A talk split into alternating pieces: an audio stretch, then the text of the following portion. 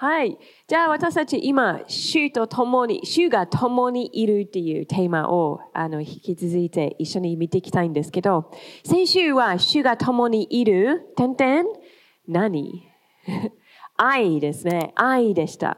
で、私たちは神の愛はよく話してる。教会の中でよく話してるし、よくその言葉使ってるんですけど、実際その愛は私たちはどこまで理解してるかっていうことを先週ちょっと見てきたんですよね。愛イコール何っていうこと。で、皆さんどうですか？そのね、漢字の中、愛の漢字の中にも一つの秘訣が書いてありますよね。ど真ん中に何があるんですか？心ですよね。心がど真ん中にありますから、その心でその愛を、そしてその周りは何ですか？受けるんですよね。その心で神の愛を受ける。どうやって受けるか、私たちが譲らなきゃいけない。私たちがスペースを与えなきゃいけないんです。神様の愛を受けるためっていうこと。ですから私たちがこの約束、主が共にいる、イマニュエル、主が共にいるっていうことは、私たちは愛が共にいるっていうことも、そこからスタートです。愛が共にいる。で、私はそれは心で受け入れて、本当にその愛を体験して、それを満たされて、そこから愛に満たされたまま世に出ていく。愛に満たされたまま人とつながる。愛に満たされているまま神とつながるっていうことが一番最初の土台だと思います。ですから、イマニュエルを皆さん言ってください。イマニュエル。イマニュエルは主が私と共にいる。私と一緒にいるっていうこと。で、神様がこれを見てて、私たちはこれは聖書の土台ですから、すごく土台的なようなことですけど、神がなんで私たちと一緒にいたいのか。そこがまずね、見たいんです。神様が偉大な神、この世を作ってくださった神、なんで私たちとつながりたいんでしょう。なんで私たちと関係持ちたいんでしょうっていうことが一つの私たちはよくある思いだと思います。ある意味で私たちは結構自分のことを小さく思ってるかもしれない。私は別に大したこともない、何もできないとか、なんでこの偉大な神が私のことを愛してるんでしょう。なんでこの偉大な神が私と関係持ちたいんでしょうっていうこと。でも私が小さいからとか、私何もできないから、私は不完全だからとか、いろいろ言い訳があるんですけど、でも神様が私たちと関係持ちたいっていうことが本当の愛、無条件の愛。あなたはどういう人でも、どんなに悪い人でも、どんなに小さい人でも、どんなにできない人でも、神が私たちとつながりたい、関係を持ちたいっていうこと。そこがまず神様が私たちのことを愛してるっていう、なんか一つ邪魔するようなもの、それを受け入れられないようなものは、壁は恥ですね。恥があれば神の愛は受け入れられないんです。恥が、私は何もできない。私は本当にこれは恥ずかしい。私は本当に良い人じゃないとか。私本当にしてれば私のことを愛してくれない。恥がこの壁みたいになるんですから、それがあると神の愛は受けることができないんです。一番最初に戻りましょう。創世記の3章、8節と9節をまずちょっと見ていきましょう、今日は。で、皆さんもぜひ読んでるのを手伝ってください、今日。大きな声で8節と9節を読みましょう。はい、せーの。そよ風の吹く頃、彼らは園を歩き回られる神である主の声を聞いた。それで人とその妻は神である主の御顔を避けて、園の木の間に身を隠した。神である主は人に呼びかけ、彼に仰せられた。あなたはどこにいるのか。これはアダムとエヴァはまず、エデンの園の中に毎日神と歩んでたっていうことですね。毎日一緒に時間過ごして一緒に喋って今日の様子とかいろんなことに対してそれを一緒に話してたんです。それがもう毎日の習慣で、涼しくなる時に神が一緒に歩んできたっていうことがあったんです。すごいんですね。それは素晴らしい。でもアダムとエバはこのちょっと前に7節6節の前に罪を犯したんですよね。神様がここだけ触らないでっていうところに触ってしまった、食べてしまったっていうことですから、神が同じように関係持ちたいから来たんですよね。この園の中に歩んでいます。神様は全部知ってるから、アダムとエバどこですか、本当に本当に見つからないじゃないんですよね。神様は知ってる、何やったか知ってるし、なんで隠れてるのを知ってるし、でもこのどこですかって聞いてるのは、神様はどこまで私たちと関係持ちたいかっていうことも分かります。あなたたちが私の心も破けました、でもどこですか、どこですか、一緒に時間過ごしたい、一緒に歩みたいっていうことが神の心です。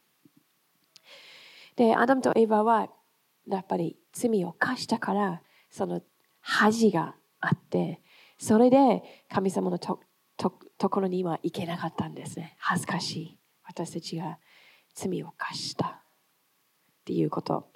でそこでもう自分のまず 裸さを隠するようにとか、そういうことをもし始めたんです。そしたらそこから距離を置いて神との関係は持てなかったんです。罪と恥が壁になったんです。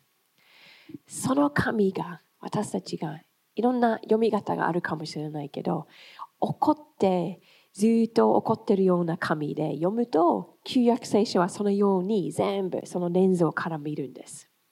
でも愛に満たされてる愛の神っていうレンズから見てると、全部このそこからの話、ストーリーが私たちともう一回関係を持つために全て導いてるっていうことのレンズを通して読むことができるんです。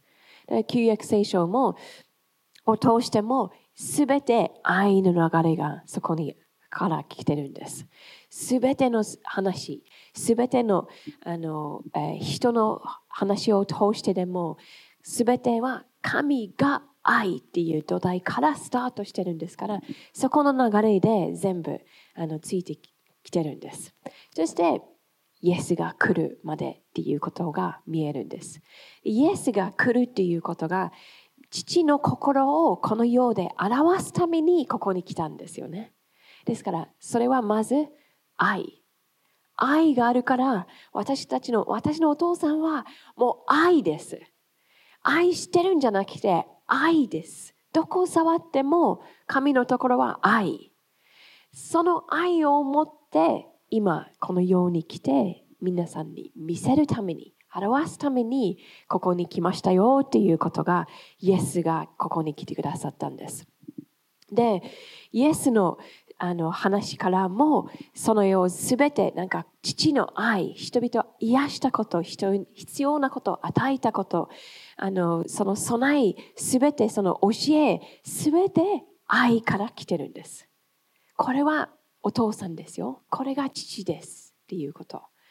だからそこがまず主が共にいるっていうこと。エマニュエルは予言されたエマニュエル、イザヤに予言されたエマニュエルが、愛が共に来るよっていうこと、愛が共にいるっていうことの一つの大きなことで、それはなんでこの世に来たのか、私たちと関係持ちたいから、一緒に歩みたいから、一緒にその主が共にいるのは一番欲しい、一番望んでる。でも無理やりには入ってきません。私たちが招待しないと入ってきません。だから私たちは心をいつも開いて受け入れるような姿勢が必要です。へりくだりになって心を開いて、そう、神様の愛、私たちは満たされたい。私じゃなくてあなただけがあれば私は大丈夫っていうこと。そういうふうになりたいんですね。で、そうすると私たちがそこからもっとイエスが招待してくださっているようなことは、私たちはその関係を持ち続けること。一回来て救われて全部良くなって出ていくっていうことではないんです。一緒に入ってきて私たちの内側に住んで、そこから歩んでいくっていうことが約束です。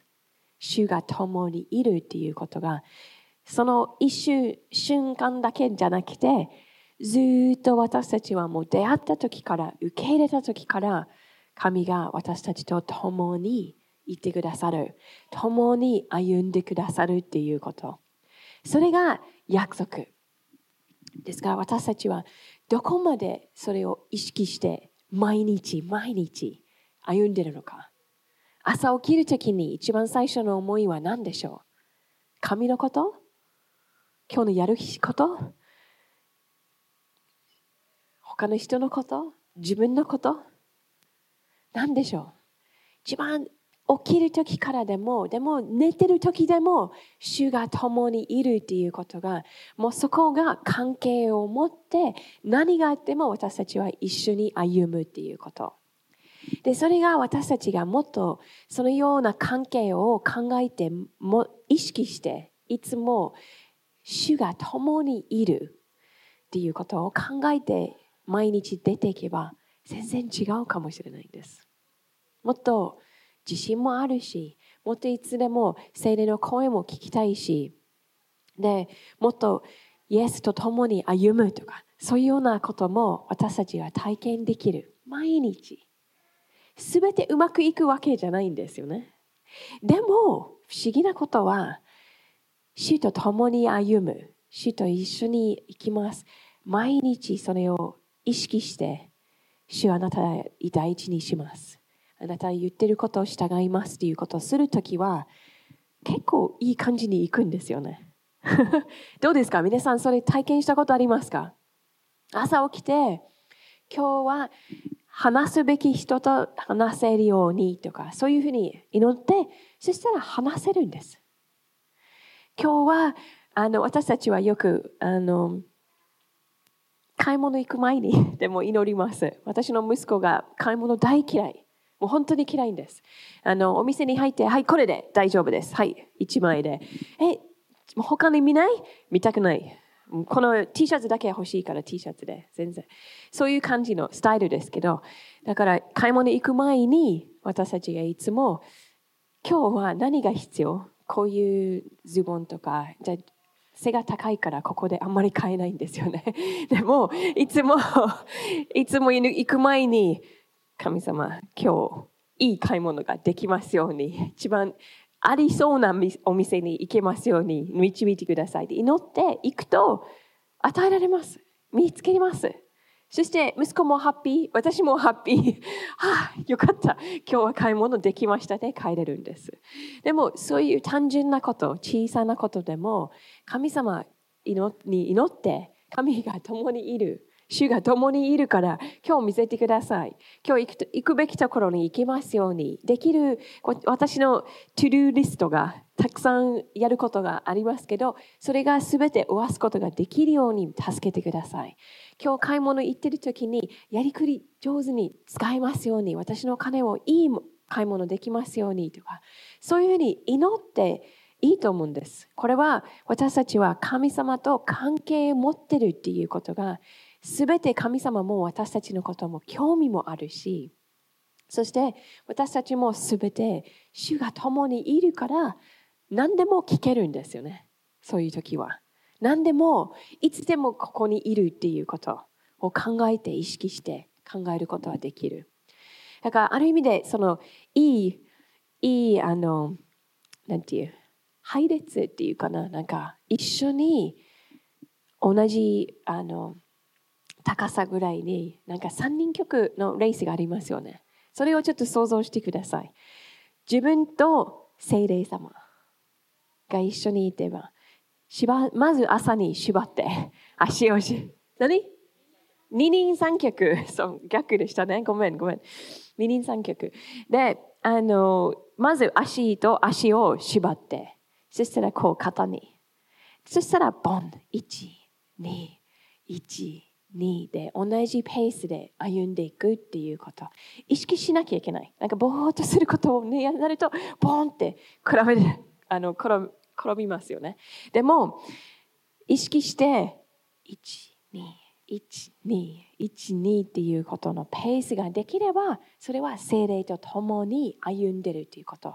意識してる。いつでもここにいる。いつでもそばにいる。いつでも私たちと関係持ちたいから、助けたい、導きたい、慰めたい、励ましたい。それが私たちの聖霊です。で、聖霊がこのすべてで、今、主が共にいるっていうことは、今日の導きの中でもその三みたいです。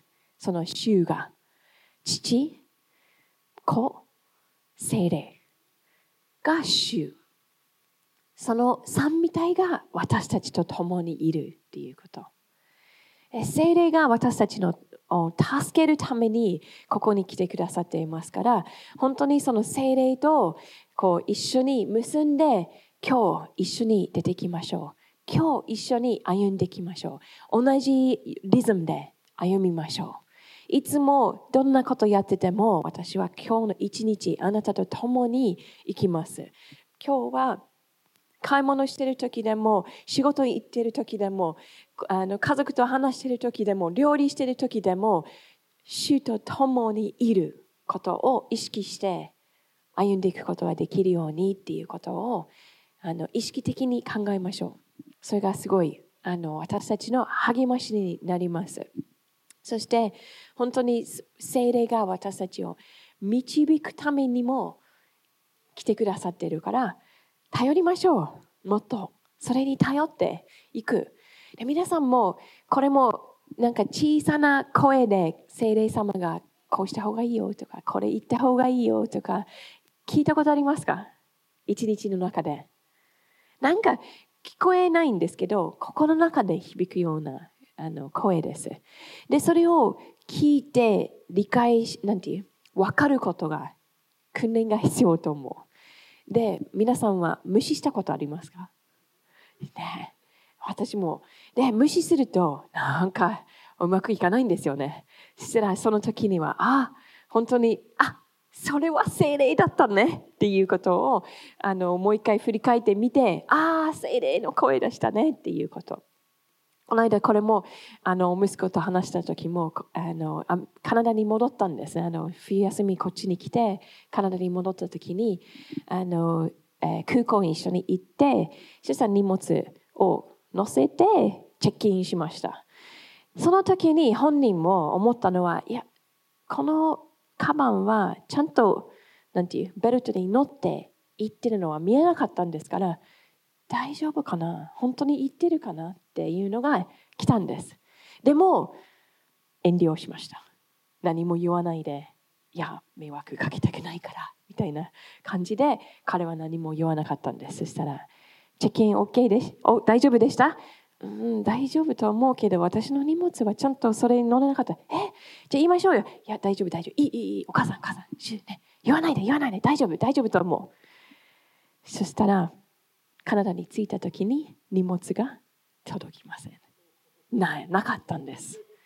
向こうの、ね、ミスで、すみません、この飛行機には乗れなかったみたいですから、2日後に来ますよって2日後に今必要、スーツケースは。そうでもその時に聖霊だったんですね。聖霊様がちょっともう一回言って、この荷物がちゃんと飛行機乗りますように、なんか一言でも言えたら、そこの人たちがはいそうですねみたいなしたかもしれない。っていうのもね、いろいろ小さなことでもそういうのもありますから、私たちもいつも聖霊の声を聞いて、聖霊が何を言ってるか、どういうふうに私たちを導いているのか。そしたら本当にその聖霊との二人三脚と同じようなペースを持ちましょう。だからそれが必要なのが先週の続きですよね。先週は私たちは譲らなきゃいけないんですよね。聖霊、神様、私の心をあなたの愛に満たしてください。一緒に歩んでいくっていうことが、私たちが聖霊のペースに合わせなきゃいけない。聖霊様、私と共に来てっていうんじゃないんです。私たちが聖霊様のペースに合わせていくっていうことが一番大切です。ですから、毎朝の祈りは、本当に聖霊、今日、あなたと共に歩みます。あなたの声を聞きながら歩んでいくことができるように導いてください。私は委ねます。私は信頼します。私はあなたの導きに従います。っていうこと。それが私たちのチャレンジです。で、その聞くこと、そして本当に委ねることがすごいチャレンジです。で、それはどうやってするかっていうことは、まず私たちは聖霊と神と関係を持つ必要があるんです。関係がなかったら信頼できないんです。関係持ってない、ただ知らない人、ただ教会で語ってる聖霊とか神とか、そういうことでしたら私たちはあんまり信頼できないんですけど、関係があれば、いつでも話せるし、いつでも聞けるし、いつでもその声も私たちも聞くこともできる。どうやって神と関係作るか、もっと深くできるのかっていうことは、まず時間が必要です。神様と時間を過ごすこと。次は会話しましょう。もっと神様と会話しましょう。自分の言いたいことを言って、そして神様に言ってることを聞いて、それは会話です。その会話を持ちながら、もっと神様の声も自分の心でも響くし、もっと、こういうことを通して神が私たちに今、こういうふうに語ってるかとか、聖書を開いて読むときに、この聖書箇所何回も読んだけど、そういう意味か。本当に今日はその御言葉が深く入ったとか、そういうことがあると思いますから、時間を過ごす、会話しましょう。そして、御言葉を中心にしましょうっていうことです。それを、御言葉を読みながら、神様に聞いてください。これどういう意味ですか？今読んでるんですけど、これちょっとわかりません。聖霊様、何での意味ですか？で、静まる。ちょっと聞いて。で、書くタイプでしたら、書いてください。そうではなかったら聞いてください。心の中で聞いてください。会話を持って関係を持ちます。そしてその関係があれば、毎日一緒に歩みましょう。一緒に同じペースに歩いていきましょうっていうことができるようになる。信頼することができるようになるし、その声にももっと聞くことができる。そこをもっとそういうふうに関係を持つようにしましょう。皆さんも、ね、周りの人間関係も考えると、全然時間を一緒に過ごさない、全然話さない、何も一緒に行動しないってしたら、どうなるんですか、その関係。死んできますよね。何もないっていうことになってきます。同じように私たちも神様と、その時間を過ごすこと、一緒に会話すること、活動すること、一緒に行きましょう、一緒に歩んでいきましょう。そこが全部関係をもっと深くするっていうことが必要です。神の約束が本当に私たちと共に行ってくださる。私たちはそれはどこまで受け入れるのか、どこまでそれを意識するのか、それが私たちの次第です。でも、主の約束があなたと共にいます。ヨハネ14章の16節、18節読んで、今日、はい、じゃあいいですか？せーの。父にお願いします。そうすれば、父はもう一人の助け主をあなた方にお与えになります。その助け主がいつまでもあなた方と共におられるためにです。その方は真理の御霊です。世はその方を受け入れることができません。世はその方を見もせず知りもしないからです。しかしあなた方はその方を知っています。その方はあなた方が共に住み、あなた方のうちにおられるからです。私はあなた方を捨てて孤児にはしません。私はあなたがところに戻ってくるのです。ね、これですね。これがその約束。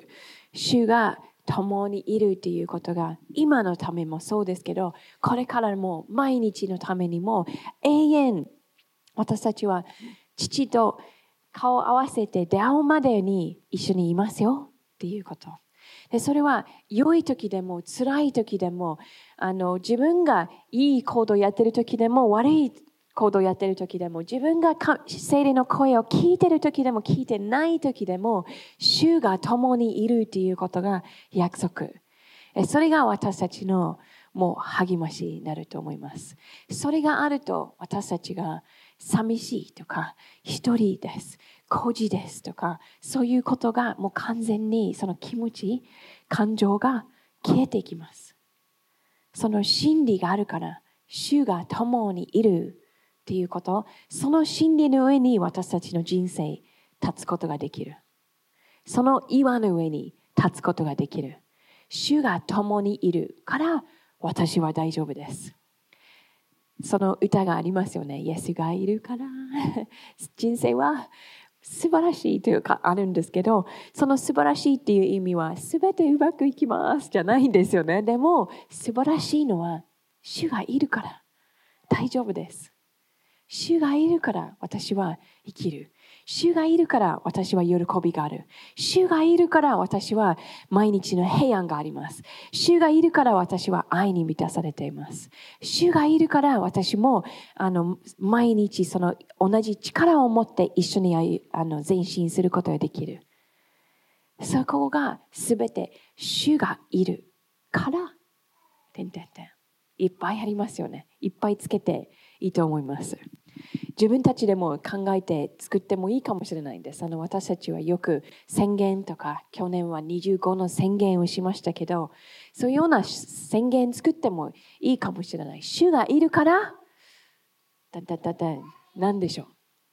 主がいるから、毎日私は今日大丈夫。主がいるから今日私は起きて、この一日に向かっていきます。そのように単純に自分たちで考えて宣言してやっていきましょう。そして本当にそこで神様との関係をもっと深く一緒に入ってもっと意識してもっと主が共に歩んでいます。それを意識して同じペースになるように一歩ずつ行きましょう。毎日出かけていきましょう。そしたら私たちの人生素晴らしい素晴らしいんですよね。主が共にいるからっていうことです。じゃあ一緒に祈りましょう。今日皆さんぜひ立ち上がって、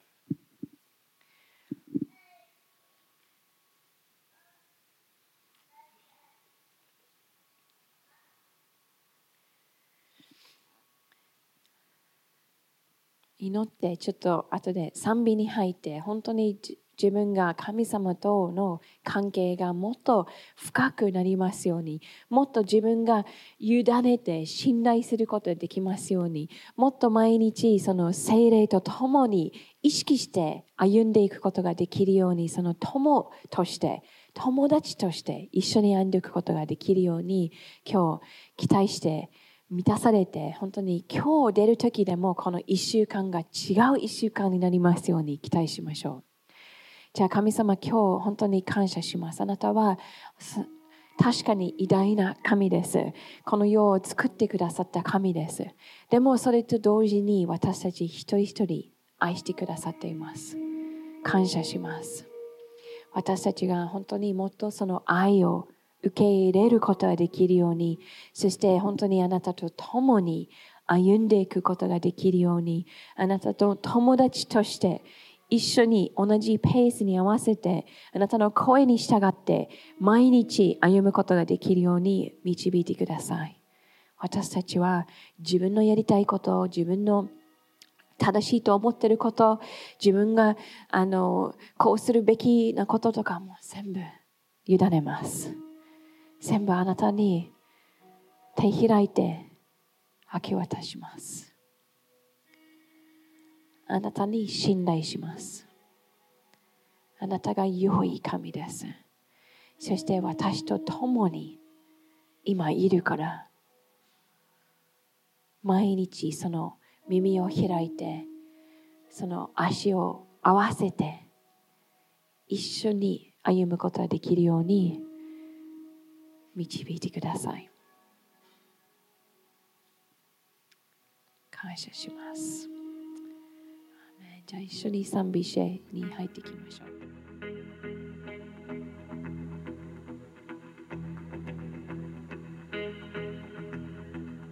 う。かぶせまりきて